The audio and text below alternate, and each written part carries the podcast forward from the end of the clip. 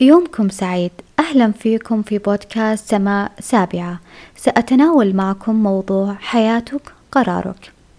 هل حياتنا عبارة عن أقدار مدونة في كتاب أم هي كتاب مسطر وفارغ ينتظر منا عنوان؟ وهل سطورنا ملأناها أم هي ملئت دون اختيارنا؟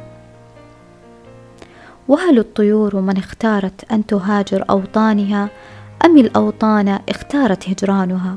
وهل نحن نسكن المدن أم المدن تسكننا؟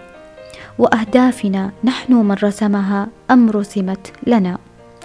أسئلة قد تبدو لك فلسفية يملأها الغموض ولكنها في الحقيقة أسئلة واقعية لم تطرح علينا من جهل أم إننا لا زلنا في الظلمات نبحث عن قناديل الضياء تائهين ندور ببوصلة وهمية تتبع مسار منحرف عن النجوم وعن النور.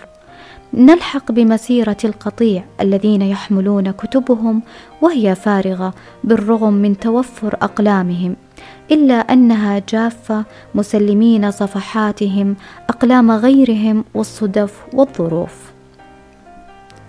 هل فكرت يوما أن تنسحب من القطيع وترسم لك خريطة فوق الأرض على هام السحاب تهتدي في مسار يعانق الثريا؟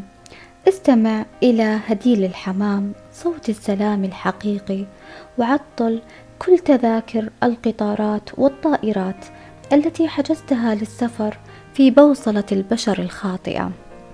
سافر إلى وجهتك الحقيقية التي رسمها لك الله وأرسل لك رموز الطرق ومفاتيح الأبواب التي جهلتها في سنوات الضياع. هناك معلومة قرأتها في كتاب قدرات غير محدودة لأنتوني روبنز. فتحت لي آفاق من النور بإلهام من الله. تقول أن النجاح الوحيد في الحياة هو أن تستطيع أن تحيا حياتك بالطريقة التي تريدها. مما جعلني ألملم شتات عقلي وروحي التائهة. لذا عزيزي المستمع نصيحتي لك.